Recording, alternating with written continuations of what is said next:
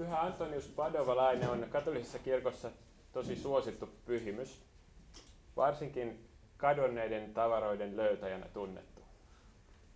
Tämä oli mun ensikosketus Antoniukseen, kun uskontotunnilla sisar Eugenia sanoi, että Antonius auttaa löytämään kadonneita tavaroita. Ja siitä lähtien mä oon sen muistanut ja monta monta kertaa todistanut, että se on totta. Ja jopa jotkut mun luterilaiset sukulaiset, jotka ei hirveästi ollut pyhimyksistä ennen innostuneita, niin kun ne kuuli tämän, niin kokeili joskus ja sitten on tullut monta kertaa väkeviä todistusviestejä, että taas se pyhä Antonius auttaa, että, että mulla on jopa jotain tämmöisiä luterilaisia Antonius käännynnäisiä. Joten tämä on semmoinen niin populaari hurskauden, kansan hurskauden tasolla ehkä tunnetuin asia pyhästä Antoniuksesta. Onko jollakulla teistäkin myös kokemusta tästä tavaroiden löytäjä Antoniuksesta? Mun pojalla hän otti sen. Sulla ainakin oli. Onko jollain muulla? Jollain joku muukin nöykyttää? No, jos te ette ole tähän asti käyttänyt niin sanotusti Antoniosta tässä, niin voitte tästä edes kokeilla ja ainakin hyvin paljon kokemuksia ympäri maailmaa siitä, että se tällä lailla vaikuttaa. Jos katsotte vaikka Catholic Online-sivustoa, niin siellä myydään tämmöisiä erilaisia pyhimyksiin liittyviä kirjoja ja koruja ja kaiken näköisiä erilaisia pyhimysjuttuja, niin siellä Antonius on tällä hetkellä kuudenneksi suosituin pyhimys kaikista ja jättää taakseen pitkälle muun muassa Pietarin ja Paavalin. Eli, eli hyvin suosittu pyhimys katolisessa maailmassa, mutta luterilaisessa Suomessa taas niin tosi vähän tunnettu hahmo. Eli Antonius Padovalainen todennäköisesti keskiverto suomalaisille ei sano yhtään mitään. Franciscus Assisilainen ehkä tunnetaan kyllä nimeltä ainakin ja jotain ehkä sen elämästä, mutta Antoniuksesta ei kyllä juurikaan mitään. Mikä on aika erikoista. Toisaalta, jos mietitään katolilaisiakin, niin, niin ei nekään oikeastaan sitä Antoniuksesta historiallisena henkilönä tiedä paljon mitään. Eli keskiverto katolilainen tunnistaa Antoniuksen tämmöisistä pyhimyskorttikuvista, jossa se on Jeesus lapsen kanssa ja valkoinen lilja kädessä ja sitten tämmöiset niin pyhimyksen kasvot ja, ja sädekehät siellä, mutta, tota, mutta ei ne paljon sen niin kuin historiallisesta elämästä varsinaisesti tiedä. Ja mulla oli sama tilanne vielä jo, joitain vuosia sitten, kunnes 30-vuotissynttärinä niin päätin mennä Assisiin ja Padovaan ensimmäistä kertaa elämässäni oli tämmöinen fransiskaaninen 30-vuotissynttärimatka. Keskityin tietysti Franciskukseen Assisissa, mutta siitä ei puhuta tänään sitten Padovassa Antoniukseen, joka oli mulle myös tärkeä siksi, että meidän sukunimi on Antoni se on ikään kuin tämmöinen suojeluspyhimys meidän sitten perheellekin sitä kautta. Ja siellä sitten kävin ensimmäistä kertaa Padovassa on Pyhä Antoniuksen hauta ja basilika ja sitten myöskin luin aika paljon kirjallisuutta hänen liittyen. Olin ostanut sitten italiankielisiä ja englanninkielisiä elämäkertoja ja tämmöistä kirjallisuutta, josta vielä puhutaan myöhemmin lisää. Ja sitten aloin tämmöisen niin syvemmän perehtymisen Antoniuksen historialliseen elämään ja kirjoitinkin siitä pari juttua yhden mun blogille, hyviä uutisia blogille Antoniuksen juhlapäivänä 13.6. Pyhä Antonis Padovalainen nimellä ja sitten myöhemmin myös reformaation merkkivuonna 2017 Reformaatio 2017 blogille kirjoitin semmoisen jutun Antoniuksesta, kun olipa kerran augustinolaismunkki. Ja sen jutun ideana oli hämätä kaikki, että ne luulisivat, että mä puhun Lutterista ja sitten jossain vaiheessa mä paljastinkin, että mä puhun Antoniuksesta. Ne oli nimittäin molemmat alun perin augustinolaismunkkeja, jotka lähti augustinolais munkkeudesta, voidaan sanoa näin, tietynlaisen uudistuksen hengen inspiroimana. Antoniuksen tapauksessa tämä uudistuksen henki oli fransiskaaninen liike, johon hän sitten liittyi. Mutta tosiaan, mitä me voidaan tietää tästä historiallisesta Antoniuksesta? Meillä ehkä on tämmöisen moderneina ihmisenä vähän sellainen skeptinen lähestymistapa tämmöisiin keskiaikaisiin pyhimyslegendoihin, tai vaikka ne kauniita ne tarinat niistä, mutta meillä on ehkä semmoinen fiilis, että no onkohan ne nyt vain jotain tämmöisiä keskiaikaisia legendoja, tämmöisiä hauskoja pyhimystarinoita, mutta, mutta vähän kuin ne olisi jostain satumaailmasta, jostain toisesta maailmasta, eikö niin? Että, että meitä kiinnostaisi tietää, että, että oliko nämä tyypit edes oikeasti olemassa niin kuin tällä planeetalla ja mitä ne niin kuin teki ja ja miten me voitaisiin päästä käsiin semmoisia luotettavia lähteisiä. Mä voisin pitää semmoisen luennon, jossa mä puhuisin vain näistä kaikista kuuluisista Antoniuksen ihmekertomuksista ja luettelisin vaan mitä kaikki ihmeitä se on tehnyt, mutta sitten jäi vähän semmoinen maku, että ihan kivoja tarinoita, mutta onko tämä vain jotain satua. Ja mä ajattelin, että mä lähestyn tätä sillä lailla mahdollisimman vastuullisesti, historiallisesti, vähän ehkä kriittisesti, mutta sillä luotettavasti, että saadaan, saadaan ihan kuva siitä oikeasta Antoniuksesta, joka tämän maan päällä ihan oikeasti käveli. Ja meillä on siihen tosi hyvät historialliset lähteet. Itse asiassa tuntui vähän kauhistuttavalta sanoa näin, mutta paljon paremmat kuin vaikka Jeesuksesta. Kuvitelkaa, jos meillä olisi evankeliumi yksi vuosi Jeesuksen kuoleman jälkeen, vaikka niin kuin vuodelta 34 meillä olisi evankeliumia, niin se olisi, niin, niin se olisi aika kova juttu. Ne ensimmäiset meillä on, vaikka nekin on historiallisesti ihan niin kuin antiikista puhuttuessa tosi hyviä lähteitä, niin ne on 30 vuotta vaikkapa Jeesuksen tai 40 vuotta Jeesuksen kuoleman jälkeen. Mutta Antoniuksesta meillä on ensimmäinen elämänkerta yksi vuosi sen kuoleman jälkeen, vuodelta 1232. Ja voidaan aloittaa päivämäärästä 35.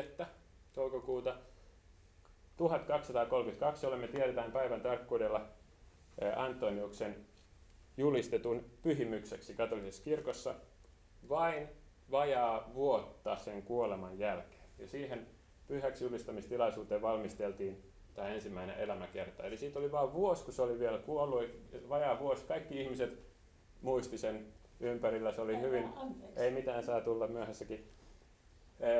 Ihmiset muisti sen aivan hyvin, se oli yleisesti tunnettu henkilö, joten vuoden kuoleman jälkeen ei pysty vielä luomaan mitään sellaista täysin keksittyä tarinaa, koska kaikki ihmiset tiesivät, että eihän tämmöistä tyyppiä koskaan olisi ollut tai eihän se olisi tehnyt tämmöisiä juttuja.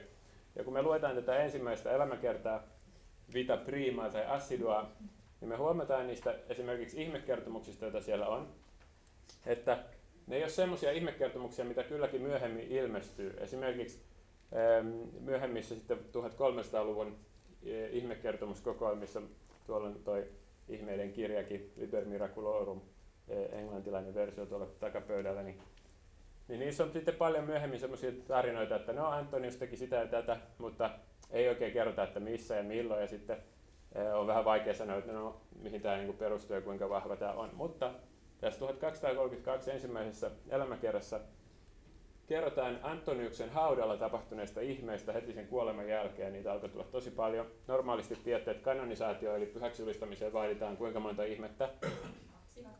Nykyään kaksi, mutta siihen aikaan Antoniuksen aikana autuaksi julistamista ja pyhäksi julistamista ei vielä eroteltu. Tämä erottelu tuli muistaakseni 1600-luvulla. Eli silloin oikeastaan niin kuin, ei ollut tätä eroa, että yksi vaaditaan autoaksi ja toinen pyhäksi mutta kuitenkin ihan sama Antoniuksen tapauksessa meillä oli niitä heti alkuun 53 sen vuoden aikana. Ja nämä ihmeet, mitä siinä oli tapahtunut, niin ne ei ole vain mitään olipa kerran jossain joskus, vaan niissä annetaan sen ihmisen nimi, jolle se oli tapahtunut, mistä se oli kotoisin, ja hyvin tarkka kuvaus siitä sairaudesta, mikä siellä oli ja miten se parantui. Eli ole semmoisia vaan niin ympäripyöreitä joskus joku, vaan ne tunnettuja ihmisiä annettiin nimet, kuvattiin sairaus ja kerrottiin, mitä tapahtui. Joka tapauksessa valtava määrä hyvin varhaisia ihmeitä, ja sitten Paavi Gregorius 9, joka oli silloin Spoletossa, joka on siis Umbriassa. Jos joku on katsonut isä Matteon tutkimuksia, niin, niin tota Spoletossa on kuvattu tämä viimeisin tuotantokausi, jota Suomessakin on näytetty. Tuossa niin kuvassa näkyy tuolla kahvila, jossa on se, se kahvilan pitäjä on itse asiassa ihan oikea tyyppi. Mä kävin siellä just viime vuonna ja, ja se näyttelee itseään siinä Isä Matteossa se kahvilan pitäjä. Ja siellä voi käydä sitä moikkaamassa. Ja tuossa katedraalissa tosiaan Antonius julistettiin pyhäksi 35.1232.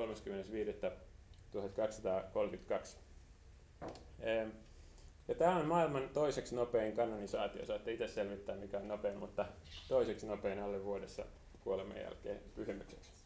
Eli mikä on sitten ollut tämä Antonius, kuka tämä on ollut, millainen tyyppi se on ollut, jotta, se, jotta siitä olisi jo heti vuoden sisällä kuolemasta tullut näin iso ilmiö, että, että se tulee niin paljon ihmeitä ja, ja, ja Paavi tunnistaa sen, tunnustaa sen ja, ja julistaa pyhäksi. Jotain siellä on täytynyt olla erityistä tässä ihmisessä, vaikka ehkä kaikki ne myöhemmät sitten ihmeellisimmät ihmelegendat ei välttämättä olisi oikeasti tapahtunut, mutta selvästikin paljon siellä on jo tapahtunut. No, itse asiassa tämä Antoniuksen kuolema tai vähän vielä havainnollistaa sitä, kuinka erityinen tyyppi se oli ja kuinka koko Padovan kaupunki, joka siis sijaitsee tuolla ihan Venetsian lähellä, jos joku käy joskus Venetsiassa, suosittelen paljon, se on maailman kauneimpia kaupunkeja. Nyt olin just siellä tammikuussa, joka on tämmöistä matalaa sesonkia, niin ei liikaa turisteja, ja sieltä helppo tehdä päivämatka Padovaan. Ehm, niin koko Padovan kaupunki todella ties tästä Antoniuksesta, kun se kuoli. Nimittäin kun Antonius kuoli, siinä oli semmoinen aika hauska tarina, että se oli viettänyt, eikä siis vaan tarina, vaan ja oikeasti mitä sille tapahtui sen elämän viimeisinä aikoina oli, että se oli Padovassa saarnannut 1231 vuonna paaston aikana valtavan tämmöisen saarnamission siellä todennäköisesti ulkona pelloilla tai sitten siellä on semmoinen Prato della Valle niminen semmoinen iso aukea, aukio siellä Padovassa, niin ihmisjoukolle sanotaan, että tuli ehkä jopa 30 000 ihmistä kuuntelemaan sen saarnoja. Ja se oli saarnannut joka päivä ja se oli sitten aika väsynyt sen jälkeen. Ja vielä myöhemmin palataan siihen, millaista se oli se sen saarnamissio, mutta se, se vetäytyi syrjään Kamposan Piero-nimiseen paikkaan. Siellä mä myös kävin, se on vähän Padovasta ehkä parikymmentä kilsaa pohjoiseen. Ja siellä se teki itselleen semmoisen, tai sille tehtiin semmoinen maja pähkinäpuuhun. Siis se asusteli ihan oikeasti pähkinäpuussa ja siellä rukoili ja siellä oli jotain sen veliä sitten lähettyvillä. Ja sieltä nykyään on sitten semmoinen pähkinäpuun pyhäkkö siinä paikalla. Ja sitten siellä se pähkinäpuu pyhäkössä, tai ei se vielä ollut pyhäkkö, pähkinäpuu majassa asuessaan, niin sitten se sairastui. Vuosi oli siis 1231 ja tarkka päivä oli 13.6. Niin kuin jo tiedätte, tämä on se Antoniuksen juhlapyhä, jota suuresti vietetään sekä Padovassa että sitten myös Portugalin Lissabonissa. Siihen palataan myöhemmin, koska se on sieltä kotoisin alun perin. Niin, se tunsi itsensä niin kuin aika pahasti sairaaksi ja, ja koki, että nyt se ehkä kuolee, niin se pyysi, että se vietäisi Padovaan sinne veljen luokse, sen varsinaiseen sinne luostariin sinne Padovaan. Ja sitten sitä alettiin kuljettaa, mutta matkalla se sairastui vielä pahemmin tai se hu- olo, kunto huononi niin, niin paljon, että se vietiin niin kuin tilapäisesti Arcellaan. Arcella on siinä Campo San Pieron ja ja Padovan välissä. Ja siellä oli Franciscani tai Clarissa nunnien luostari, jossa sitten oli paikka muutamalle veljelle tai papille, jotka toimitti sitten sakramentteja näille nunnille. Ja sinne se vietiin lepäämään. Siellä se myös kuoli, kuoleman tapahtumiin palataan lopussa e, uudestaan, mutta mitä tapahtui, kun se kuoli, oli, että se sana siitä levisi kaupunkiin, että okei, suuri tämä saarnamies Antonius on kuollut. Ja sitten alkoi pikkuhiljaa tulla ihmisiä lähikylistä, kaupungin eri osista sinne niin kuin Arcellan sen luostarin ympärille ähm, katsomaan tai kunnioittamaan Antoniusta. Ja niitä tuli niin paljon niitä ihmisiä, että ensin siinä paikalliset miehet muodostivat semmoisen ikään kuin kunniakaartin siihen sen luostarin ulkopuolelle. Ja, ja, ja nyt sitten tässä tapahtui niin jännästi ja suorastaan vähän absurdisti, että kun ne fransiskaaniveljet, joiden luos oli menossa, se halusi mennä kotiin kuolemaan, ne tuli hakemaan sitä sen ruumista, ja siinä vaiheessa jo sen kansan hurskaus ja hartaus tätä Antoniusta kohtaan, joka nyt oli kuollut siellä Arcellassa, oli kasvanut niin paljon, että tämä paikallisten miesten kunniakaarti niin muodostikin semmoisen niin kuin muurin, joka blokkasi nämä Fransiskaanin veljet tulemassa sinne, eikä ne päästänyt sitä sisään, koska ne sanoivat, että se on kuollut täällä, niin me pidetään se nyt, se, on, niin kuin se kuuluu meille. Ja sitten siitä tuli ihan semmoinen niin kuin absurdi tilanne, että ne, ne niin kuin aseistautui jollain tyyliin seipäillä ja kepeillä ja niin kuin suojeli sitä Antoniusta ja sitä luostaria samalla, kun ne fransiskaanit yritti argumentoida ja päästä sisään. Ja jotkut ihmiset sitten tietysti kannatti niitä fransiskaaniveliä ja valitsi puolensa. Ja sitten siinä tuli semmoinen niin kahden tämmöisen joukkion suorastaan melkein niin kuin lähestulkoon tappelutilanne, että, että nyt sitten täytyy niin kuin, äkkiä niin kuin saada sana piispalle tai kaupunginjohtajalle, että tämä ratkaistaisi tämä tilanne, mutta se tilanne jatkuu läpi seuraava yön ja sen yön aikana jopa tämä, tämä piirittävä joukko murtautui sinne, sinne luostariin, rikkoi yhden oven mutta sitten tarina kertoo, että siellä kuulemma olisi, olisi ollut niin häikäisevä valo, että ne ei päässyt sit sisään. E, mutta e, joka tapauksessa seuraavana aamuna sen verran tiedetään, että tämä tilanne jatkuu edelleen sille, että jotkut kunniahenkilöt pääsivät niin sisälle siitä vähän vaan niin kuin kunnioittamaan Antoniuksen ruumista rukoilemaan ja lähti pois. Mutta sitten tämmöinen niin suuri kansanjoukko, tavalliset ihmiset, niin ne heitteli omia tavaroitaan sieltä luostarin ikkunan läpi sillä, että ne toivoivat, että ne putoisivat sen pyhimyksen ruumille, että ne saisi jotain siunausta sitä kautta. Tai sitten ne teki sellaisia onkia, että ne niin kuin, niin kuin sitoi jonkun oman vaikka avaimensa tai sormuksen johonkin niin kuin keppiin, ja sitten tunki niitä niin kuin langan päästä sieltä tätä, ikkunasta läpi ja yritti saada koske, kosketettua sitä pyhimyksen ruumista ja sitten takaisin, että ne saisi relikkejä. Niin Tämä on ihan niin kuin meidän mielestä hullunkurinen tilanne, mitä siellä oli niin kuin seuraavana päivänä sen kuolemasta, mutta mutta tällainen niin kuin episodi syntyi Padovassa, kaikki tiesi siitä. Itse asiassa sitten, kun se piispa lopulta päätti, siellä oli oikeasti niin kuin tämmöiset kuulustelut, ja tämä koko farsi kesti kolme päivää. Ja oli kuulusteluja ja niin oikeudenkäyntejä suorastaan melkein, että, että kenelle se kuuluu. Ja, se syy, miksi nämä pysty pitelemään sitä esittää aika vahvan keissin nämä, nämä nunnat ja, ja ne archelalaiset oli, että ne, monet niistä nunnista oli tosi vaikutusvaltaisista rikkaista suvuista ja sitten niillä, niillä oli kontakteja ja ne sai sitten paljon niin kuin ihmisiä puolustaa sitä kantavaksi. Se ikään kuin olisi ollut selvää, että sehän kuuluu, se oli itse halunnut mennä sinne velille ja se kuuluu siihen veljesyhteisöön, että se kuuluisi sinne Padovaan. No, lopulta piispa sitten määräsi ja kaupunginjohtaja, että, että se kuuluu sinne velille. Ja, ja sitten ne ajattelivat, että jos se sitä normaalia tietä pitkin sitten kuljetettaisiin sitä siltaa pitkin, niin se voisi olla vaarallista, niin ne käski yöllä rakentaa toisen sillan sitten semmoisen niin äkkiä vaan kyhätä jonkun sillan, mitä pitkin se voitaisiin viedä. Mutta sitten kun jotkut nämä vastustajat, ne ähtialaiset tajus, tajus, että mitä ne on tekemässä, niin tuli kanssa hakkaamaan sitä siltaa rikki. Sitten siellä tuli taas joku niin melkein tappelu. Sitten lopulta sitten se kaupunginjohtaja niin käski näitä ihmisiä menemään sen kaupungin eteläpuolelle, kun Archella on Padovasta pohjoiseen.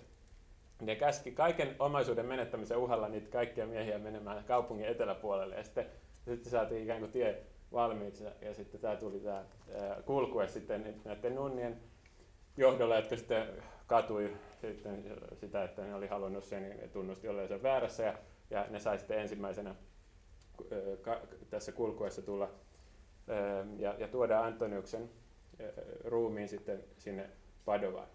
Ja heti kun se oli tuotu sinne, niin alkoi pyhivallukset eri puolilta kaupunkia. Eli saman tien sitten alkoi se, se pyhimyskultti. Eli huomataan jo näistä niin kuin, tapahtumista, jotka me tiedetään kaikkein parhaiten, koska ne on kirjoitettu ihan siinä niin kuin, yhden todennäköisesti Fransiskanin veljen toimesta, joka oli siinä Padovan yhteisössä. Tämä ensimmäinen elämänkerta on kirjoitettu. Niin ihan aikalaisten todistuksista me tiedetään kaikista parhaiten nämä tarinat. Sitten mitä Antonis oli tehnyt aiemmin elämästään, niin nämä ihmiset ei vielä tiennyt niin hyvin, koska Antonis itse asiassa oli ihan ollut vähän aikaa Padovassa. Se oli siis kiertänyt pitkin Ranskaa ja Italiaa ja kohta tullaan siihen lisää. Niin, niin et, et nämä kaikki tarinat se elämän eri vaiheista saa, saa, saavutti Padovan, niin siinä kesti vielä. Mutta, mutta me huomataan jo näistä viimeisistä hetkistä ja tästä, eh, mitä me tiedetään kaikkein parhaiten, että se oli todella erityinen tyyppi. Ei niin kuin tavallisen tyypin kuolema aiheuta tällaista episodia, jonka koko kaupunki ties, ja se jatkuu tähän päivään asti tämä kultti, joka alkoi niin kuin saman tien se hautaamisen jälkeen, niin se voitte tänään mennä Padovaan ja siellä on basilika ja sinne tulee koko aika pyhi, pyhivältä, ja, eli se on ihan, ihan jatkumo 1200-luvulta tähän päivään asti. Eli tässä on niin kuin hyvin erityinen henkilö, joka me tiedetään kuolleen 1231, jonka ympärillä tapahtui paljon ihmeitä, ja, ja jonka sitten kuoleman jälkeen kirkko tunnusti pyhimykseksi ja myöhemmin myös 1900-luvulla kirkon opettajaksi. Ja siihenkin palataan vähän myöhemmin vielä tässä, että mitä me voidaan kenties oppia Antoniuksella, koska hyvin harva tietää, mitä se opetti, mitä se saarnasi, me vaan tiedetään se tämmöisenä pyhimyksenä. Mutta voitaisiko me oppia siltä jotain siitä, että miten kristiuskoa pitää saarnata tai esittää ihmisille, niin siitä puhutaan vielä kohta.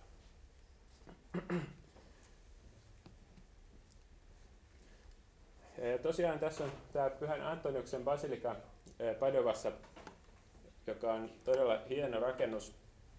Ja se valmistui 1310 niin kuin varsinaisesti lopullisesti, siinä mielessä lopullisesti, että on sinne kyllä myöhemmin esimerkiksi Antoniksen hautamonumentti ja kaiken näköisiä lisiä tullut, mutta että se oli niin kuin valmis kirkko 1310, mutta jo sitä ennen se oli tarpeeksi osittain valmis, että Antoniuksen pyhäjäännökset tai hauta saatettiin siirtää sinne jo 1263. Ja tämä oli tosi tärkeä tapahtuma.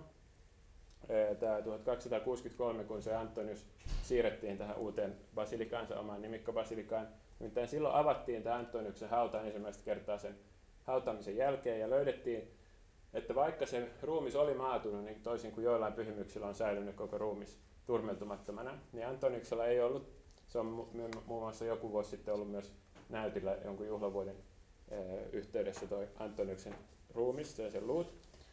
Mutta se, mikä löytyy hyvin poikkeuksellisesti ja yllättävästi ja mielenkiintoisesti, oli Antoniuksen kieli.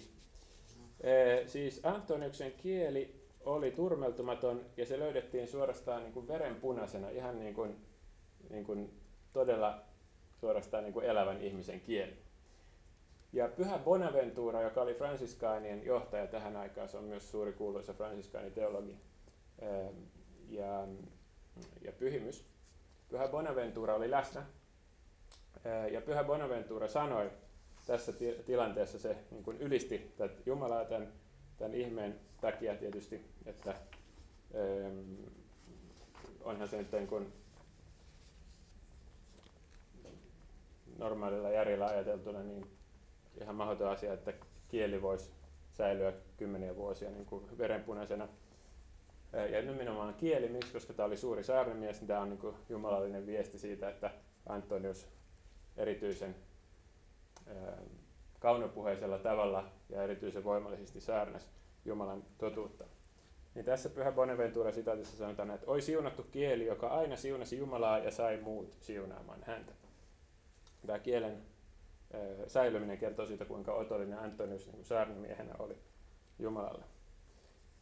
Ja nyt siis ensimmäinen ihme oli se, että se säilyi 1263 vuoteen asti ja tämmöisenä verenpunaisena, mutta sitten kun se avattiin ja sitä on sitten kunnioitettu reliikkinä sen jälkeen, niin se ei ole enää verenpunainen, mutta toinen suhteellisen erikoinen asia on kuitenkin se, että silti kieli, mikä kieli se on säilynyt turmeltumattomana ja maatumattomana seuraavat 700 vuotta tähän päivään asti ja se on siellä tärkeimpänä reliikkinä Padovassa kunnioitettavana. Ja siitä tehdään myös sitten pienempiä niin sanottuja kolmannen asteen reliikkejä.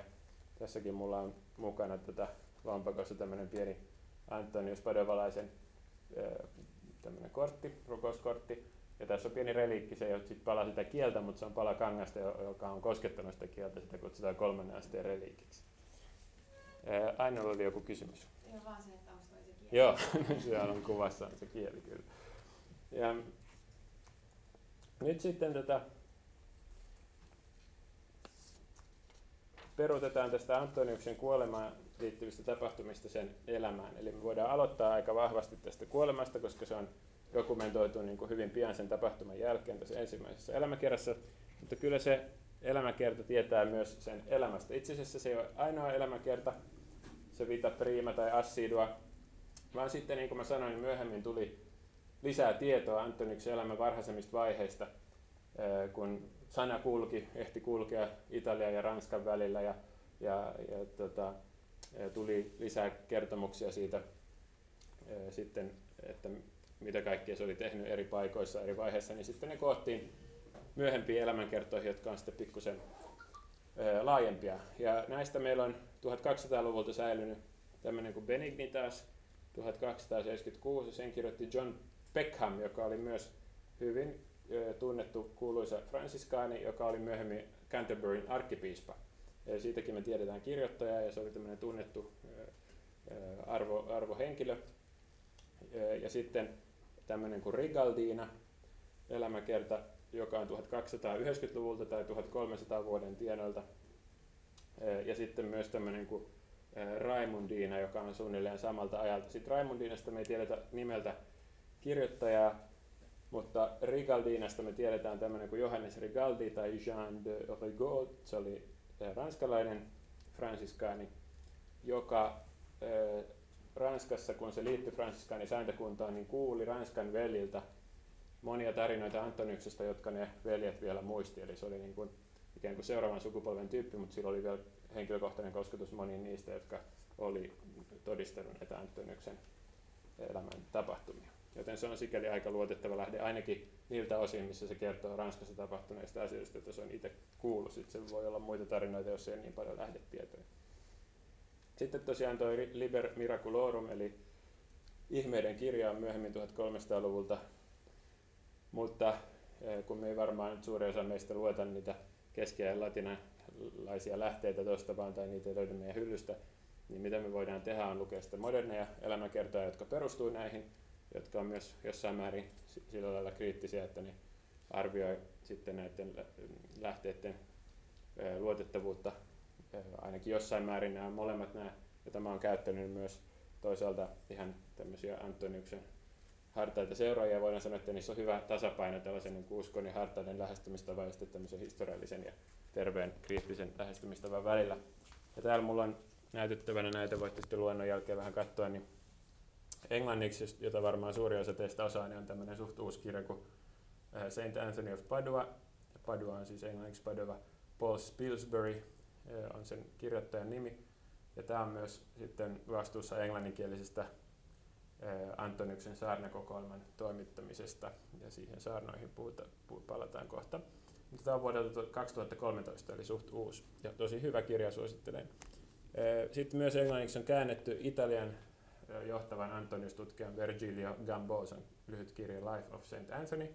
Jos haluaa lukea suoraan italiaksi tämän Virgilio Gambosan, sitten löytyy tämmöinen vähän laajempi kuin Antonio di Padova Vita e Spiritualità, eli tässä on elämä ja hengellisyys. Samoin tämä Paul Spilsberg käsittelee elämää ja niin teologiaa ja hengellisyyttä.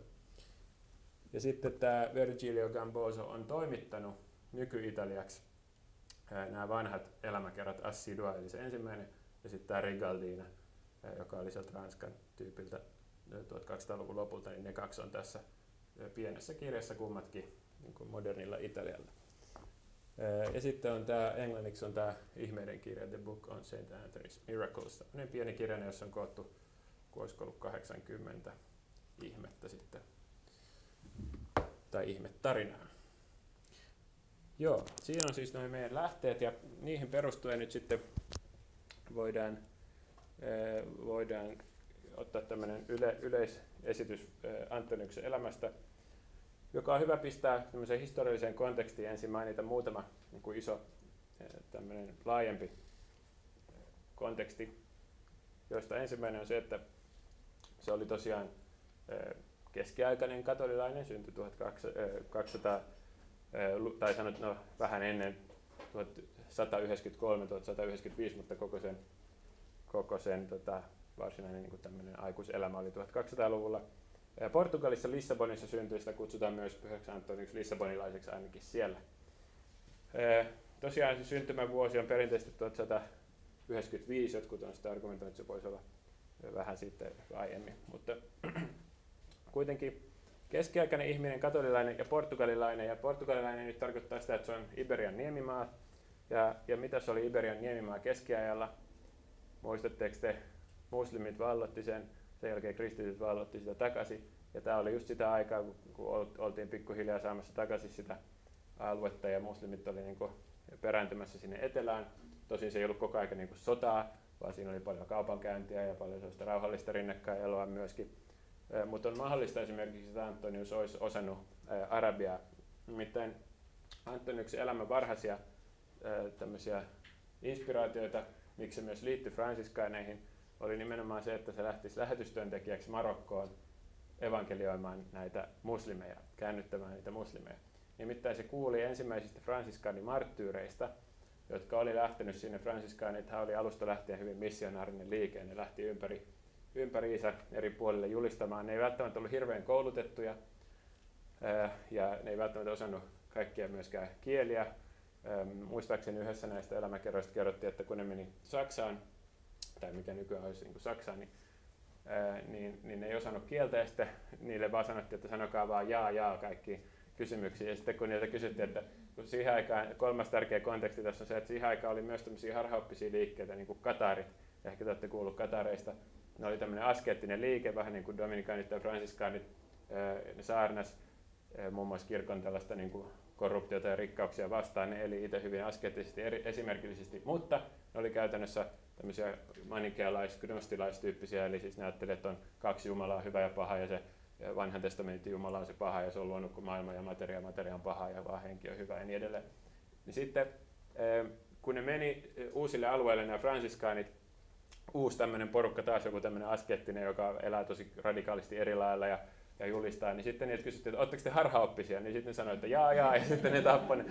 ja, että, niin, niin, ja nyt sitten täällä Marokossa tapahtui silleen, että ne oli kuulemma julistanut evankeliumia niiden ne oli kuunnellut tosi mielellään sitä, mutta sitten kun ne alkoi puhua siitä, että kuinka saatanan pentu tämä Muhammed on, niin sitten ne tapettiin. Eli tässä on tämmöinen pieni tämmöinen strateginen viisaus ehkä sitten tässä uskontodialogisessa lähestymistavassa. Tai voi evankelioida, mutta vähän miettiä, että millä, millä tavalla. Itse asiassa mä kuulin just tämmöisen tarinan, kun mä olin Jordaniassa, että siellä oli yksi tai lähetystyöntekijä ollut, ollut töissä ja se oli sen strategia oli semmoinen, että se oli mennyt yliopistolle semmoisen arabiankielisen lapun kanssa, jos luki, että, että Muhammed on väärä profeetta, ja sitten se oli ihmisille sanonut, että voisit auttaa mua kääntämään, että mitä tässä niin lukee. Se oli sen strategia, ja sitten se oli äkkiä karkotettu siitä maasta.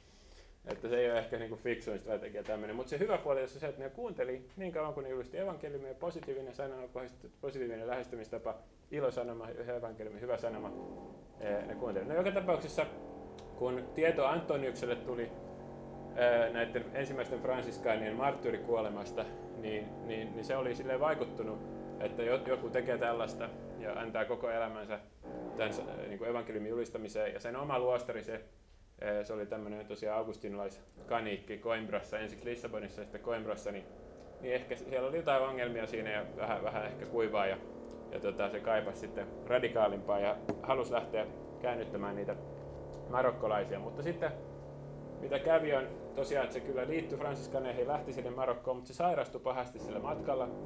Ja sitten joutui palaamaan takaisin. Siinä on pikkusen epäselvyyttä, että pääsikö se lopulta sinne Marokkoon vai ei. Tuli, joka tapauksessa me tiedetään, että sen laiva haaksi rikkoutui ja, ja se päätyi eh, Sisiliaan, sinne ajautui Sisilian rannoille. Ja siellä sitten tota, se sai kuulla, että, että tota, fransiskaaneilla olisi ollut tulossa suuri yleiskokous. Tämä on vuosi 1221. Ja tässä kokouksessa itse Franciscus olisi läsnä, ja tämä olisi Assisissa. Ja sitten tietysti Antonius päätti, että sinne täytyy päästä. Ja sinne se sitten lähti veljensä kanssa ja osallistui tähän suuren yleiskokoukseen ja näki myös Pyhän Franciskuksen, mutta siinä vaiheessa Antonius oli vielä hyvin tuntematon uusi veli ja sitten ei ollut mitään erityisempää niiden välillä siinä. Itse asiassa Antonius oli ehkä viimeisiä niin kuin veljiä siellä, kun se oli tullut just Portugalista eikä se tuntenut oikein ketään, niin ei se tiennyt, mihin provinssiin se nyt sitten kuuluu, kenen kanssa se menee, niin se vaan sitten jäi rukoilemaan, kunnes joku, joku veli tuli kysymään siltä, että, että kuka sä oot, ja se kysyi siltä, että oot sä pappi. Ja kävi ilmi, että se oli pappi, se oli saanut pappisvihkimyksen siellä aiemmassa luostarissaan. Ja sitten sanoi, että okei, että täällä tarvitaan pappia tässä ja tässä veljesyhteisössä, ja, ja se oli Italiassa. Ja sitten se lähetettiin sinne. Mutta sielläkin se oli hyvin tämmöinen niin kuin matalan profiilin veli. Se vietti messua, se tiskas ja eli ihan tämmöistä nöyrää elämää. Ei tunnettu minä erityisenä niin kuin pyhimyksenä tai lahjakkuutena vielä. Mutta sitten tapahtui sellainen juttu, että tuli tämmöinen pappisvihkimysmessu. Todennäköisesti se oli Forliissa. Forli on kaupunki Italiassa ja tämä oli vuosi 1222. Ja siellä tapahtui taas tämmöinen tosi hauska juttu, että dominikaanit, jotka on tunnettuja siitä, että ne on saarnaveljiä, niin, niin ne ajatteli, että nämä fransiskaanit järjestäisi sen saarnan. Jos mä muistan oikein, niin se oli fransiskaaniveljen pappisvihkimys, mutta en ole varma. Mutta kuitenkin dominikaanit luulivat, että fransiskaanit saarnaa. Fransiskaanit taas piti itsestäänselvyytenä, että dominikaanit saarnaa, koska ne on saarnaajaveljiä. Ja sitten kävi niin, että siellä ei ollut ketään saarnaajaa siihen messuun. Ja sitten jotenkin tämä Antonius sitten napattiin ikään kuin, että, että, että nyt niin kuin voisit mennä saarnaamaan. Että ei ole ketään saarnaajaa, niin, niin tota, saarnaa sinä. Ja sitten se siinä jotenkin äkkiä valmisteli ja, ja, saarnas. Ja se sillä saarnallaan teki valtavan vaikutuksen kaikkiin läsnäolleisiin. Dominikaanit, fransiskaanit ihmetteli sen eh, ensinnäkin sen oppineisuutta ja sitten sen puhuu hyvää latinaa eh, ja kaunopuheisuutta. Ja siitä lähtien sitten Francis, äh, Antonius tunnettiin niin kuin erityisen lahjakkaana saarnamiehenä, ja se sana äkkiä kiiri pyhälle Franciskukselle itselleen. Kävi ilmi, että sillä oli teologisia opintoja takana, mitä monilla fransiskaaneilla ei ollut. Nyt me ajatellaan, että fransiskaani, jos joku on fransiskaani, niin se käy tietenkin teologiset opinnot ja niin edelleen, niin edelleen. mutta silloin ne fransiskaanit, ne oli ihan kuka tahansa, pisti vaan kaavun päälle ja alkoi seuraa Franciskusta, että, että ne, ne ikään kuin oli maalikkoja ja suuri osa, jotka vaan sitten ikään kuin tuosta vaan tuli niin sanotusti sääntökunnan jäseniksi, joka ei ollut vielä ajateltu edes alusta niin kunnolla sääntökunnaksi ihmisiä, vaan jotka seurasi Jeesusta Fransiskuksen kanssa. Joten se oli aika harvinaista, että se oli tämmöinen oppinut tyyppi. Sitten Franciscus antoi, niin kuin kuultiin tuossa johdannossa, niin Antoniukselle luvan tai valtuutuksen virallisesti opettaa tai luennoida pyhää teologiaa veljille, eli fransiskaaneille. Ja tästä on säilynyt ihan kirjeen teksti Fransiskukselta Antoniukselle, se on tosi lyhyt, mutta aika kaunis. Franciscus sanoi näin, että placet mihi, eli minua miellyttää, eli voidaan kääntää, että hyväksyn tai että ok, että luennoit pyhää teologiaa veljille, kunhan et opiskelun takia tukahduta pyhän rukouksen ja hartauden henkeä, niin kuin säännössä sanotaan. Tämä on tosi tärkeä ja kaunis neuvo, että varsinkin Helsingin teologialle ja suomalaisille, että, että teologia, mikä yliopistossa esitetään vain tämmöisenä tieteenä, josta kaikki usko niin kuin karsittu pois, niin, niin tukahduttaa usein rukouksen ja, ja hartauden hengen, ja kun tällainen on koulutus ja sieltä tulee papit, niin sellaisia sitten pappeja myöskin saadaan. Franciscus sanoo Antoniukselle, että saat, se on hyvä positiivinen asenne teologiaan, saat luennoida pyhää teologiaa, kunhan et tukahduta pyhän rukouksen ja hartauden henkeä. Se on se tärkeää, että se säilyy. Kaunis ja tarpeellinen neuvo. Antonius ryhtyy työhön ja, ja se saa tehdä tätä työtä useissa kaupungeissa – se opettaa velille teologiaa, se luennoi myös yliopistoissa ja se saarnaa kansalle. Ja näitä paikkoja, joissa se tätä teki, on Italiassa Bologna, Ranskassa Arles, eli Arles, Montpellier, Toulouse, Limoges, Bourges, Le Puy ja Marseille. Tällaisissa kaupungeissa ja se pitkiä matkoja käveli tai taivalsi ehkä en tiedä oliko siellä jotain kärryt tai muuta, mutta varmasti paljon kävellen niin kuin Paavali aikanaan viikkoja matkoja, saarnamatkoja ja luento opetusmatkoja 1220-luvulla.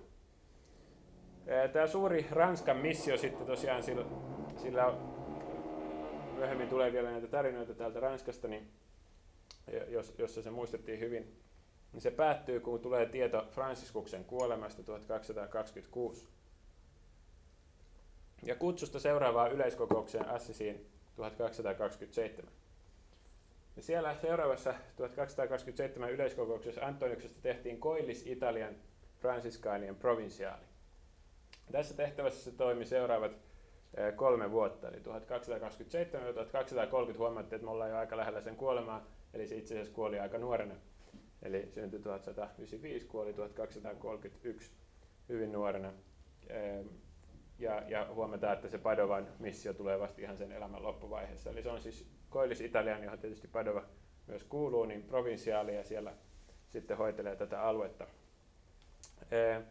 Vuoden 1230 yleiskokouksessa se pyytää vapautusta tästä tehtävästä. Siellä Assisissa silloin 1230 siirrettiin Pyhän Fransiskuksen reliikit, pyhäjäännökset Assisiin tähän pikavauhtia valmistuneeseen Pyhän Fransiskuksen basilikaan, alabasilikaan. Antonis oli läsnä tässä Franciskuksen transaatiojuhlassa ja siellä sai sitten vapautuksen tästä provinsiaalitehtävästä ja sitten sai, miss, sai niin luvan saarnata. Ehm, saarnamission, jonka sitten se teki suuren saarnamission Padovaan. Se myös kirjoitti näitä saarnoja, kohta palataan vielä siihen. Meillä on tosiaan näitä ihan ensikäden materiaaleja suorastaan tästä Antoniksen opetuksesta ja saarnasta. Mutta se suuri saarnamissio oli Padovaan 1231 ja nimenomaan tämä, tämä paastonajan saarnamissio. Ja täällä teki sitten Antoniuksesta Padovan, niin kuin oman, padovalaisten oman pyhimyksen. Ja tähän missioon voitaisiin nyt keskittyä pikkusen enemmänkin. Se ensimmäinen elämänkerta kertoo siitä seuraavasti, tämä on niin mahtava kuvaus, että sitä pitää, se pitää siterata vähän laajemmin, ja tämä on tosiaan vain vuosi tämän tapahtuman jälkeen kirjoitettu. Olen pikkusen lyhentänyt tätä sitaattia, mutta tässä on niin se pääpointti. Lukemattomat määrät miehiä ja naisia tuli lähikylistä ja kaupungeista suurella hartaudella kuuntelemaan janoamaansa elämän sanaa. He nousivat keskellä yötä ja kilpailivat siitä, kuka saapuisi paikalle ensin. Ritarit ja jalosukuiset naiset kiirehtivät paikalle pimeässä. Ja sellaiset ihmiset, jotka normaalisti viettivät päivänsä pehmeillä sohvilla, tuijottivat väsymättä saarnaajan kasvoja. Siellä oli vanhoja ja nuoria, kaiken ikäisiä ja kaiken kuntoisia. He jättivät koristeensa kotiin ja pukeutuivat ikään kuin uskonnolliseen sävyyn. Myös Padovan piispa ja papisto seurasivat kunnioitetun Antonioksen saarnaa. Niin kova oli ihmisten into kuulla sanaa, että vaikka paikalla lasketaan olleen 30 000 ihmistä, yhtään huutoa tai murinaa ei kuulunut, vaan kaikki olivat hiljaa, ruumiin ja hengen korvat höröllä. Kauppiaatkin olivat niin sananhaluisia, että etteivät he paljastaneet myymällä, myymiään tavaroita ennen kuin vasta saarnan loputtua. Sitten tulikin hyvät bisnekset. Naiset toivat mukanaan saksia voidakseen leikata palasia Antoniuksen kaavusta ja pitäkseen niitä reliikkeinä ja saadakseen siunauksen. Tämä ei muuten ole mitään sikäli pelkästään keskiaikaista, vaan Padre Pio, jos tunnette Pyhä Padre Pio, joka oli 1900-luvulla, niin se oli ihan samanlainen tapaus ja sille mummot teki samalla lailla. Antonius ei olisi säästynyt ihmisjoukon puristukselta, ellei häntä olisi ympäröinyt vahvojen miesten piiri, tai ellei hän olisi mennyt piiloon odottamaan ihmisjoukon hajaantumista. Elämäkerta kertoo vielä tämän paastomission tuloksista. Valtaiset joukot halusivat saarnojen seurauksena tunnustaa syntinsä, ja vaikka paikalla oli runsas määrä pappeja ja veliä, heitä ei ollut tarpeeksi kuulemaan kaikkien rippiä. Eli aika väkevä parannussaarnaaja on ollut kyseessä. Tästä voi tehdä heti pari huomiota, että ensinnäkin joskus me kuullaan sellaista narratiivia varsinkin joiltain protestanteilta, ei suinkaan kaikilta, mutta että, että, että oli apostolit, saarnasi Jumalan sana ja sitten ehkä Augustinus ja sitten paljon pimeyttä ja sitten tulee Luther ja palauttaa sen 1500. Ja mitä siinä välissä tapahtui, niin ihan pimeitä vaan. Niin, niin, niin tämmöiset hienot tapaukset kuin Antonius heti korjaa tällaisen ja muistuttaa meitä siitä, että, että pitkin vuosisatoja meillä on ollut todella valtavia Jumalan sanan miehiä ja, ja saarnaajia ja, pyhiä miehiä.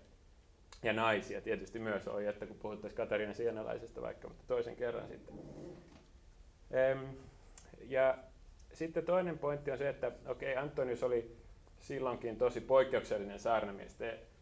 Yksi houkutus olisi sanoa, että voi kun nykyäänkin tapahtuisi tällaista, että kyllä silloin oli ajat paremmin, mutta ei se ole niin, että, että silloin vaan oli hyvä ja nykyään huono, vaan silloinkin varmaan ne suuri osa papeista oli aika lailla tavallisia ja sitten Antonius oli ja, ja muutamat muut oli hyvin poikkeuksellisia tyyppejä. Ja nykyäänkin on joitain hyvin poikkeuksellisia, mahtavia saarnamiehiä ja ei, ei voi niin kuin vertailla aikakausia, mutta toisaalta voi vertailla siinä mielessä, että, että katsoo näitä esimerkkejä ja kysyy, että mitä niiltä voisi oppia, miten voisi parantaa sitä, miten kristiuskoa tänä päivänä esitetään.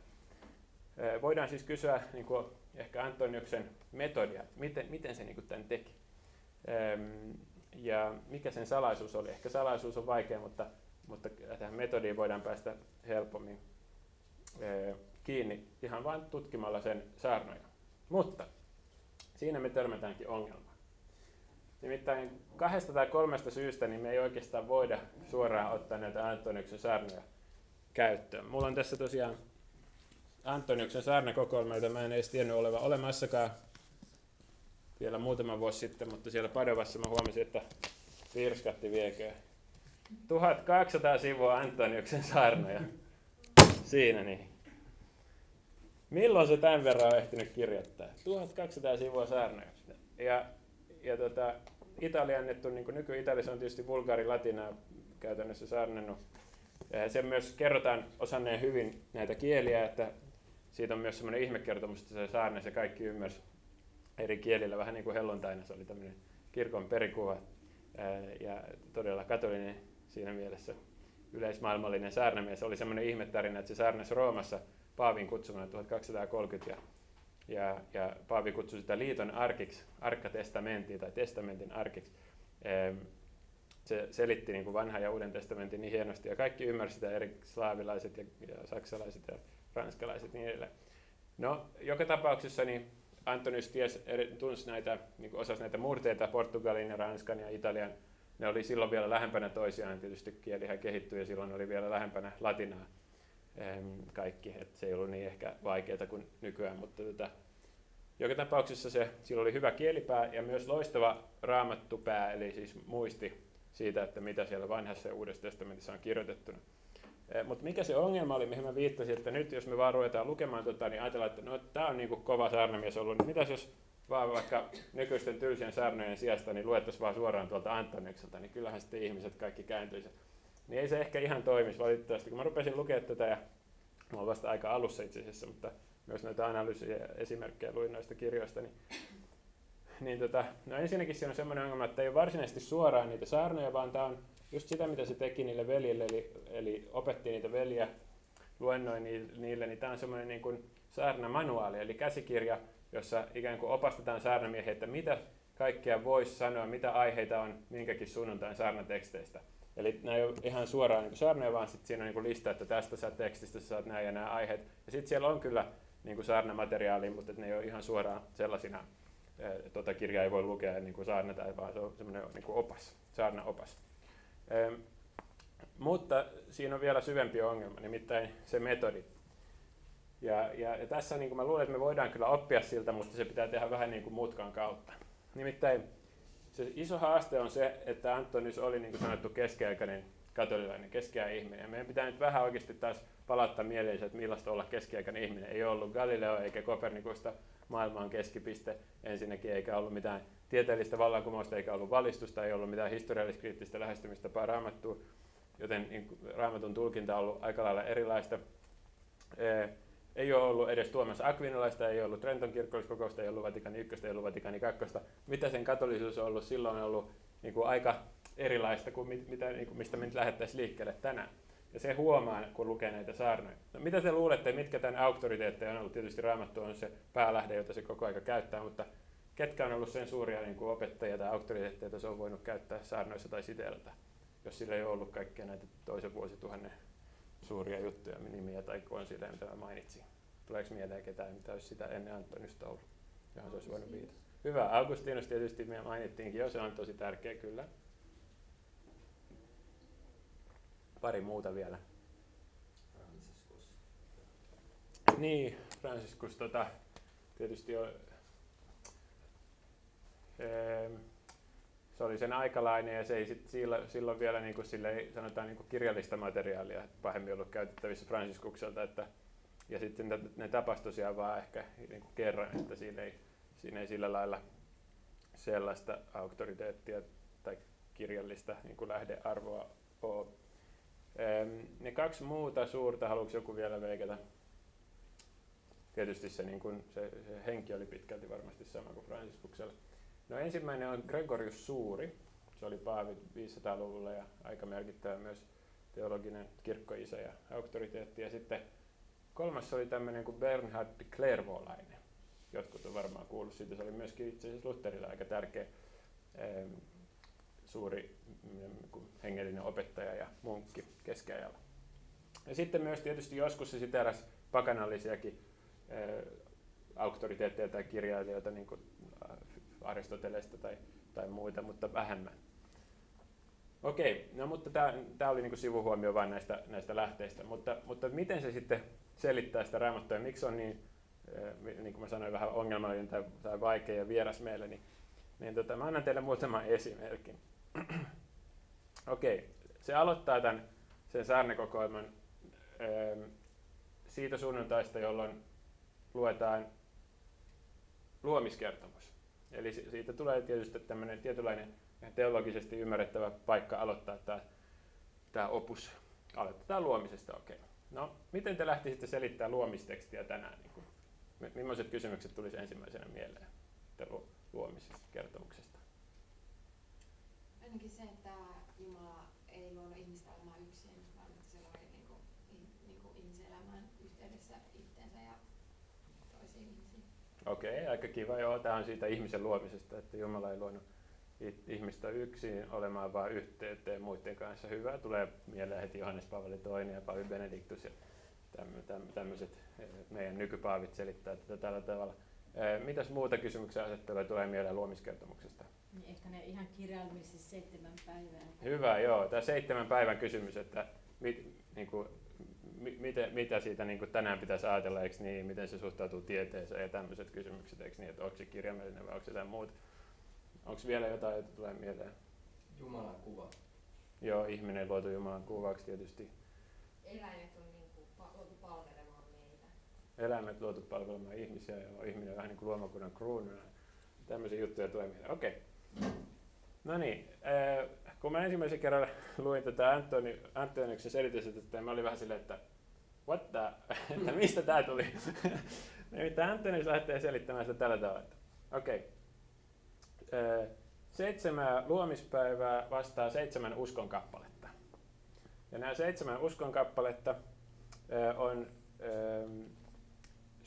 Kristuksen syntymä, kaste, kärsimys, ylösnousemus, taivaaseen astuminen, pyhän hengen lähettäminen ja viimeinen tuomio. Ja näillä Jumala loi maailman uudestaan. Okei. Eikö niin? Ihan jännää, mutta niin kuin, että mistä toi tuli siitä tekstistä. Niin.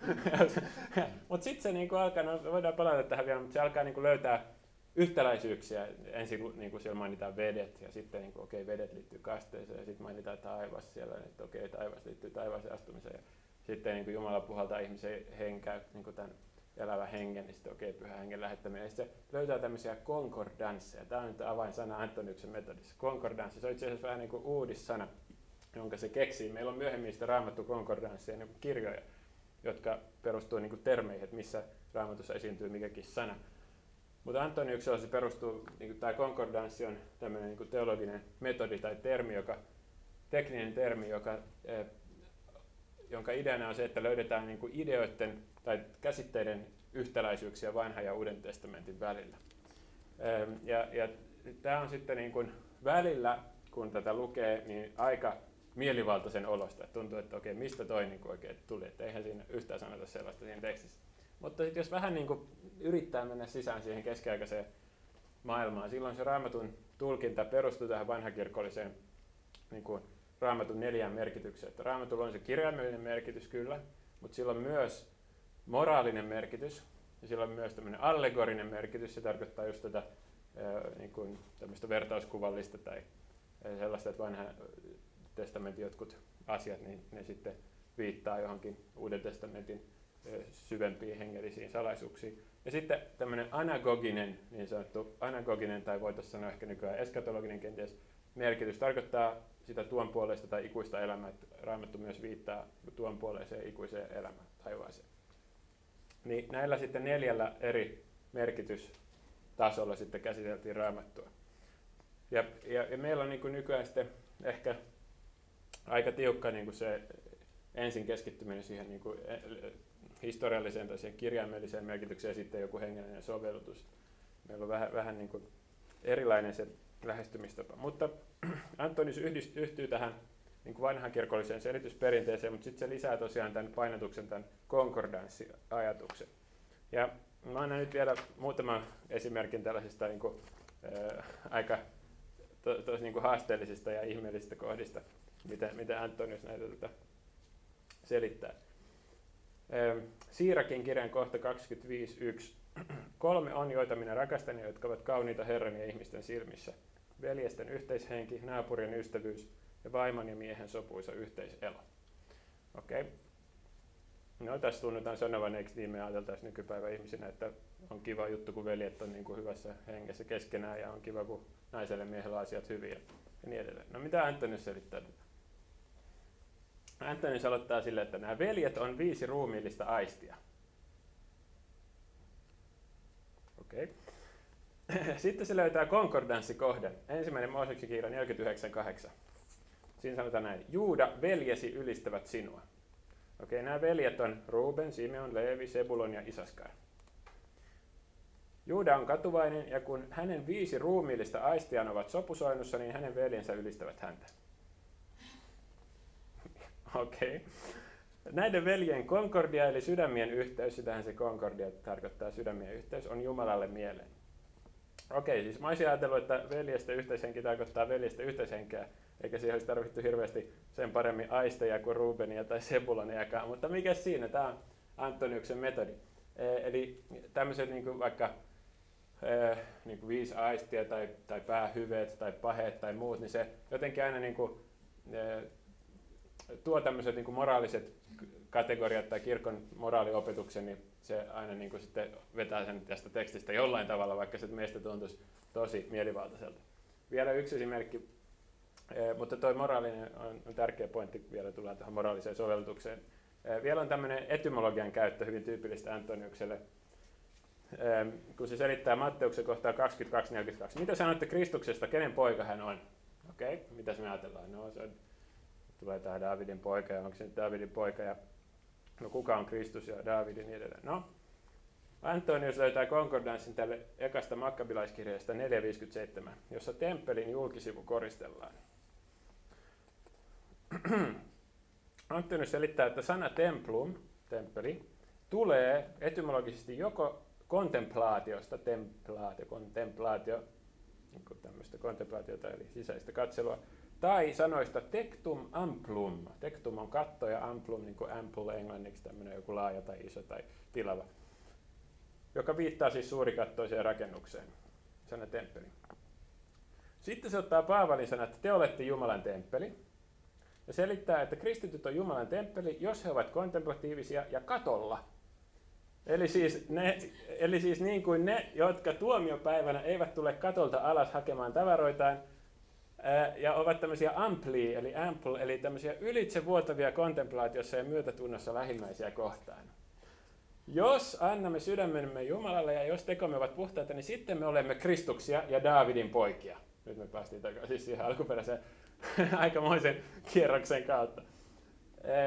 Okei, okay. eli huomataan, että me ei ehkä ihan suoraan voitaisiin niinku tällaista niinku opetusta, tai jos me haluttaisiin oikein hämmentää vaan ihmisiä, niin sitten voitaisiin. Mutta tätä, pitää vähän niinku mennä syvemmälle ja katsoa, että okei, mitä ihmettä me voitaisiin tästä, niinku, silloin tämä on nähtävästi toiminut tosi vahvasti, mutta mitkä olisi niinku ne periaatteet tämän takana, jotka voisi auttaa tänäänkin. No tässä niin korostuu pari asiaa. Ensinnäkin on se, että Antoniuksella on tosi vahva tämä niin moraalinen sovellutus. Että mitä tahansa siellä sanotaankin, niin se kirjaimellinen merkitys, niin se on vähän niin kuin otetaan annettuna, eh, mutta se ei jos, niin kuin, jos me vaan selitetään, mikä on joku historiallinen merkitys jossain, niin mitä se sitten vaikuttaa niihin kuulijoihin. Meidän pitää soveltaa jotenkin moraalisesti ja sitten iskeä niihin niin kuin jotenkin, että nyt teidän pitää tehdä tällä tavalla. Ja tämä on niin kuin yksi eh, me tehtäisiin se varmaan tänään eri tavalla, mutta, mutta esimerkiksi niin kuin jos mä kuuntelen sellaista saarnaa, jossa niin kuin vaan niin kuin psykologisoidaan sitä, että mitäköhän ne opetuslapset nyt sitä ajatteli, kun ne kuuli, kun Jeesus sanoi tällä tavalla. Ja, niin mitä mä saan siitä? Niin kuin, en mitään. Se pitää jotenkin soveltaa niin kuin kuulijoihin, että nyt niin kuin, teidän pitää olla tällaisia. Tai sitten antaa joku esimerkki, että miten tämä kohta on vaikuttanut johonkin merkittävään henkilöön, vaikka kirkkohistoriassa tai johonkin nykypäivän johonkin henkilöön. Okei, toinen juttu on se, että siis Antonius on tosi vahva, vaikka meille ehkä mielivaltainen, niin, niin, niin kuin yhteys, se korostaa tätä raamatun ykseyttä tai yhteyttä vanhan ja uuden testamentin kirjoitusten välillä. Ja tämä on myös tänään tosi tärkeä juttu. Siis tosi usein meillä on messussa kolme lukukappaletta. Vanha testamentti, epistola yleensä, kirje ja sitten evankeliumi. Tosi usein saarna käsittelee pelkkää evankeliumia. Ja sitten me kuullaan vain ne samat tarinat koko ajan uudestaan ja sitten aina vain ne samat selitykset. Ja mitä varten siellä on se vanhan testamentin lukukappale? Mitä varten Jumala on tehnyt niin kuin pari tuhatta vuotta tekoja pelastushistoriassa, niin kuin, vai onko se tehnyt? Niin kuin, ja jos on, niin turhaan kuin se sen teki. Niin kuin, että täytyy niin kuin, yhdistää se koko valtava Jumalan pelastushistoria siihen, mitä sitten se evankeliumi meille sanoo. Ja, ja sitten nykyään varsinkin ihmisillä on paljon ongelmia sen kanssa, että vanhan testamentin Jumala näyttää aika niin kuin pahalta tyypiltä tai tai niin kuin moraalisesti epäilyttävältä tai siellä on tosi paljon outoja kohtia, niin saarnaajan pitäisi osata niin kuin soveltaa ja tehdä siitä relevantti, mitä se sanoo niin kuin meille kristityille. Eli, eli tämä niin kuin Antonius todella niin kuin se osasi ne, se aina toi konkordanssi se niin kuin jonglerasi näillä raamatun kohdalla, että niin tästä löytyy tuolta, tuolta, tuolta löytyy konkordanssi, vaikka niin kuin, ne itse esimerkit on meille tosi outoja ja pitää mennä tosi syvälle, että sen tajuisi, eh, niin, niin tota, niin kuitenkin tämä perusperiaate on minusta tosi relevantti myös tänään, että täytyy, täytyy niin kuin tuntea, tai meille kehotus varsinkin saarnaille, tuntea hyvin raamattu ja sitten osoittaa se ykseys. Ja myös tämä etymologia, vaikka Antoniuksen nämä etymologiat on välillä kans aika mielivaltaisia, niin selittää, niin kuin mistä tämä sana tulee, vaikka mennä alkukieliin, mitä se siellä alkukielessä tarkoittaa se sana, ja sitten tehdä siitä joku, joku relevantti sovellutus tähän päivään. Sellaiset sanat on kivoja ja sellaiset toimii, kun ne osoittaa, niin kuin, mitä siinä oikeasti sanotaan ja mit, mit, mitä siitä pitäisi seurata meille. Okei, okay. no sitten vielä ehkä palataan tähän niin kuin luomiskertomukseen esimerkiksi, että vaikka se ensiksi tuntuu tosi oudolta, niin, niin toisaalta vähän miettii sitä, että jos me niin kristittyinä kuitenkin uskotaan niin kuin Paavali ja ilmestyskirja ja muut, että, että Kristuksessa tapahtuu uusi luominen, me ollaan uusia luomuksia ja se tekee kaiken uusiksi ja niin edelleen, niin sitten kun me luetaan luomiskertomusta ja me huomataan, niin että et siellä on jotain tämmöisiä niin kuin, kristityskossakin keskeisiä symboleja, niin kuin vesi tai henki tai muuta, niin, niin miksi ei me niin kuin hengelliseksi sanotaan niin kuin rakennukseksi luettaisi sitä sillä tavalla, että, että, että huomataan iso Jumalan koko pelastustyön niin kuin yhteys, että luominen tähtää lunastukseen myöskin, ja lunastus on uusta luomista, ja sitten se niin kuin vähän päästäisiin pois siitä väärästä vastakkainasettelusta, jota nykyään että meillä olisi vain niin tämmöinen historiallinen mahdollisuus ja sitten tämmöinen fundamentalistinen mahdollisuus tulkita tätä luomiskertomusta. Että sitten saataisiin tämmöistä niin hengellistä ravintoa siitä myös. Ja se ei ole ainoa, mutta se on myöskin ihan, ihan validi ää, tulkintatapa. Okei. Sitten ehkä vielä lopuksi, alkaa aika loppua, mutta kun te kuitenkin varmaan haluatte kuulla vähän niistä Antoniksen ihmeistä, niin muutama ihme tarina. Ei koko luento menisi ilman yhtä Antoniksen ihmettä.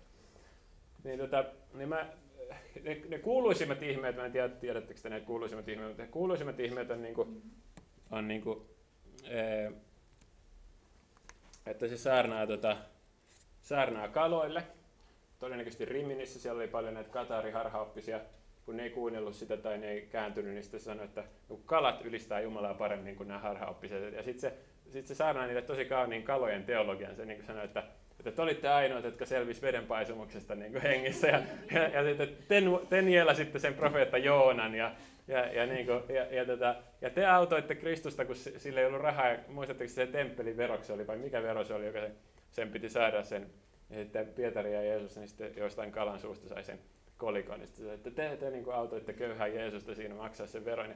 Ja sitten, ja, sitten että, ja, ja, te, ja teistä tuli ruokaa Jeesukselle se ylösnousemuksen jälkeen, kun se söi kalaa siellä rannalla. Että teidän pitäisi ylistää Jumalaa, koska se on antanut teille näin niin kuin ainutlaatuisen aseman kaikkien eläinten keskuudessa. Sitten ne kalat niin kuin kokoontuu siihen ja nostaa päänsä sen vedenpinnan yläpuolelle ikään kuin, sillä niin kuin rivistössä. Ja sitten kaikki ne harhaoppiset tulee siihen katsoa tätä ihmettä ja sitten ne kääntyy. Okei, tämä on aika kaunis tarina. Mä en tiedä, tämä on vähän niitä myöhempiä tarinoita, enkä nyt ole, en toisaalta nyt ihan sulle pois, etteikö sitä olisi voinut tapahtua, mutta tosi kaunis tarina joka tapauksessa. Ja, ja se saarna on ihan mahtava, niin kuin ihan vaan kirjallisena tuotoksena se, se kalojen ylistys.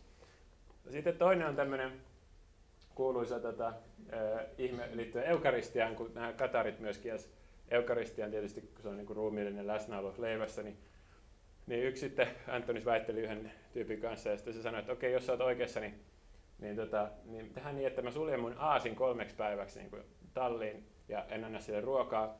Sitten kolmen päivän jälkeen mä tuon sen ulos sitten mä pistän ruokaa sen eteen ja sitten sä pidät tuota ehtoollista tuota eukaristiaa niin sen edessä. Ja sitten jos, jos se on totta, niin se tulee kumartaa sitä eukaristiaa ja ei syö sitä ruokaa, vaikka se on nälkäinen kolmen päivän jälkeen. Sitten Antoni sanoi, okei, okay, tehdään tämmöinen testi ja, ja sitten kolmen päivän jälkeen se aasi tuodaan ulos ja, ja kaikkien ihmetykseksi tietysti se menee ja kumartaa sitten sitä Antonikseen pitemään eukaristia ja sitten se Katari kääntyy.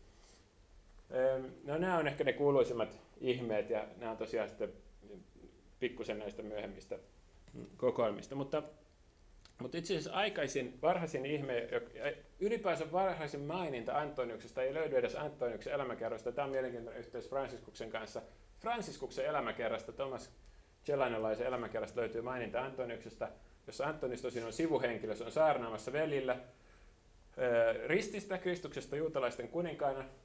Ja silloin Franciscus ilmestyy Antoniuksen saarnatessa niin kuin ilmassa niin kuin näkynä yhdelle velistä, mutta se näkee sen niin kuin ruumiillisen silmin. Eli, eli se näki Franciskuksen ö, kädet ristin asennossa ja sitten siunaten niitä veljiä. Tämä ei ole varsinaisesti Antoniuksen ihme, mutta ihme, joka tapahtui Antoniuksen saarnatessa, tämä on kirjoitettu Franciskuksen elämäkertaan. Ja se on ensimmäinen historiallinen maininta ylipäänsä Antoniuksesta. Ja siinä kerrottiin myös just sitä, kuinka ihmeellisen tämmöisen saarna, saarnaamisen Armalahen Antonius on, oli saanut. Siinä sanotaan, että se Jumala oli antanut sen puhua Jeesuksesta sanoja, jotka olivat suloisempia kuin hunaja tai siirappi. Joo, mutta sitten tuota Antoniksen ihmeestä mä kerron tämmöisen Rigaldinasta, joka oli täältä Ranskan Fransiskaanilta, jossa se sanoi näin, että kun liityin vähäisiin veljiin, elossa oli vielä monia veljiä, jotka olivat läsnä tuossa tapahtumassa, jonka mä kohta kerron, ja pystyvät toistamaan saarnan pääsisällön. Heidän todistuksessa on täysin luotettava, koska puhuivat siitä, mitä olivat silmillään nähneet ja korvillaan kuulleet. Ja kysymyksessä oli tämmöinen saarna, jossa se oli Limousin kaupungissa saarnannut äh, ihmisjoukolle vanhassa roomalaisessa amfiteatterissa, koska ne ei löytänyt yhtään kirkkoa siitä kaupungista, johon kaikki olisi mahtunut. Ne, se kutsui ne ulos sitten tämmöiseen vanhaan roomalaiseen amfiteatteriin, jossa se saarnasi. Ja sitten se saarnasi niin pitkään kuin lystäs. Ja sitten kun saarna oli ohi ja ihmiset nousi, ne huomasi, että kaikkialla sen amfiteatterin ulkopuolella koko maa oli täysin märkä. Mutta se koko amfiteatteri, missä ne oli istunut, niin se oli täysin kuiva, eikä ollut sade sattunut niin kenen, kenenkään niistä. Ja tämä oli yksi semmoinen varhaisempi. Tässä me huomataan, että tämä on ehkä pikkusen niin sanotusti vähemmän ihmeellinen kuin tällaiset niin kuin, eukaristia, aasin palvonta, ihme tai muut, muut niin kuin, jotka on siellä varhaisimmissa materiaaleissa. Mutta sitten toisaalta meillä on tosi ihmeellisiäkin ihmeitä näissä varhaisissa lähteissä. Tämä Rikaldiina kertoo myös bilokaatio-ihmeestä, ja taas jos me ajatellaan, että okei, tämän täytyy olla nyt vain jotain keskiaikaista höpinää, bilokaatio tarkoittaa siis, että sä oot kahdessa paikassa samaan aikaan, niin lukekaa Padre Pion elämänkerta taas 1900-luvulla, tosi hyvin dokumentoitu fransiskaanipyhimys, niin sillä oli myös bilokaatio-ihme. Eli ihan samantapainen tarina. Eli kysymys oli siitä, että Antonius oli saarnaamassa yhdessä kirkossa, mutta sitten sillä oli myös hetkipalveluksessa lukuvuoro siellä veljen luostarissa. Ja sitten se oli tajunnut siellä saarnatessa, että, että voi vitsi, että munhan pitäisi olla siellä toisessa paikassa lukemassa. Ja sitten se oli niin kuin lopettanut se saarnaamisen vähäksi aikaa, pistänyt pään niin kuin siihen saarnatuoliin ja ollut hiljaa jonkun aikaa. Ja sitten se oli yhtäkkiä ilmestynyt sinne luostariin ja sitten lukenut se lukukappaleensa. Ja, ja niin kuin siksi ajaksi mennyt. Tois, se oli sama aikaa molemmissa paikoissa, mutta sitten se vaan niin kuin oli hiljaa siinä toisessa paikassa ja puhui siinä toisessa paikassa, ja veljet ihmetteli, miten se tuohon just ilmestyi siihen aikaan, kun, kun sen pitikin lukea. Ja, ja tästä on niin kuin parikin versiota, jotka on vähän erilaisia, mutta todennäköisesti ne palautuu niin kuin yhteen samaan tapahtumaan. Ja, ja tosiaan Padre Pio elämästä voitte lukea ihan modernin versio vastaavasta. Muutenkin Padre Pio elämäkertaa suosittelen, se on, se on tosi vaikuttava. Ja sitten sillä oli myös Antoniuksella tämmöistä padrebiotyyppistä kykyä nähdä toisten ihmisten sielun tilaan. Esimerkiksi se oli saarnaamassa kerran Bourgissa synodissa, niin siellä oli arkkipiispa läsnä ja yhtäkkiä kesken saarnan se osoitti sanansa sille arkkipiispalle ja sanoi sille latinaksi, että tibi loquor cornute. Ja tämä tarkoittaa suomeksi, että puhun sinulle senkin sarvipää. Oh. siis arkkipiispalla on siis tämä hiippa, eli se on se sarvi, josta se puhuu. Ja, ja, ja se, sitten se luetteli sille kaikki paheita, jotka, jotka oli sen niin kuin piispan syntejä, ja sitten se sai sen niin kuin katumuksen kyyneliin, jonka jälkeen se piispa oli sitten paljon entistä hartaampi Jumalan ja veljen palvelija. Okei. Ähm, tässä oli muutama näitä, tosiaan 80 näitä ihmeitä, ja niitä voi lukea tuolta Liber Miraculorumista. Mutta nyt mä lopetan tähän Antoniuksen kuolemaan. Eli tota, Tosiaan se oli siellä Camposan Pierossa sitten suuren saarnamission jälkeen tämmöisessä pähkinänpuussa. Ja e, se sitten sairastui ja vietiin sinne e, Arcellaan, jossa se sitten niin kuin ties, oli heikkona ja tiesi, että kohta se kuolee. E, veljet antoi sille sairauden voitelun, mutta tota, mm, aika kauniisti Antonius sanoi sille veljelle, joka tarjosi sille sairauden voitelua, että, että tota, ei sinun tarvitse tehdä tätä minulle veli. Minulla on tämä voitelu sisälläni. Tämä on aika kaunis, koska me tiedetään Johanneksen kirjasta tästä voitelusta, joka, joka on pyhä hengen voitelu. Niin se tärkein asia on se sisäinen voitelu, vaikka tämä ei sitten johda hyvin oikealla katolisella asenteella sakramentin halveksimiseen, se jatkaa tätä näin, että mutta olkoon, se on hyvä asia ja olen tyytyväinen, eli siis tee se kuitenkin. Eli se sanoi, että mä en varsinaisesti tarvitse tätä sairauden voitelua, mutta se on kuitenkin hyvä asia, tee se vaan. Ja, ja sitten se, voitelee, se antaa sille se sairauden voitelu ja sen jälkeen se, sen katse on tosi niin kuin terävästi kiinnittynyt eteenpäin. Ja sitten se veli kysyy siltä, että, että mitä sä oikein katsot. Ja sitten se vastaa, Video dominum meum, eli näin herrani. Se sai viimeisillä hetkillään, viimeisenä päivänä nähdä Kristuksen ja, ja sen jälkeen se alkoi laulaa hymniä O gloriosa domina. Neitsyt Marjalle osoitettu hymni. anteeksi, pieni korjaus. Tuo hymni olikin ennen tätä Herran näkemistä pieni yksityiskohta. Tämän Herran näkemisen jälkeen se pyysi, että lauletaan katumuspsalmia. Ne lauloi katumuspsalmit. Ja sen jälkeen ää, sitten kesti noin puoli tuntia ja sitten Antonius nukkui pois ihan rauhallisesti ikään kuin unessa ja veljet kiinnitti huomiota siihen, kuinka kaunis Antoniuksen ulkomuoto oli. Näin me päästiin takaisin tähän Antoniuksen kuolemaan ja luennon loppuun voitaisiin lopettaa pieneen rukoukseen.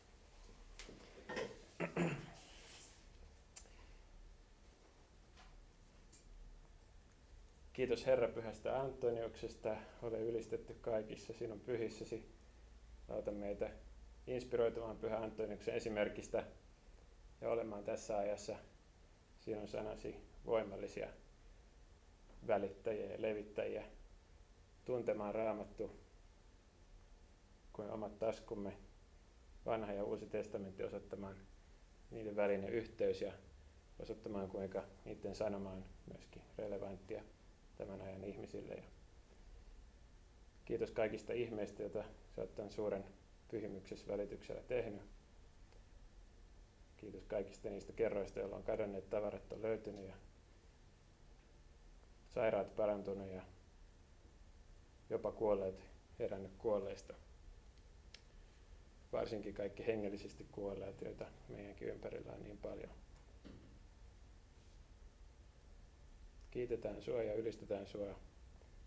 Pyhä Antonius rukoile puolestamme. Sant Antonio, prega per noi Sancte Antoni, ora pro nobis. In nomine Patris et Filii et Spiritus Sancti. Amen. Amen.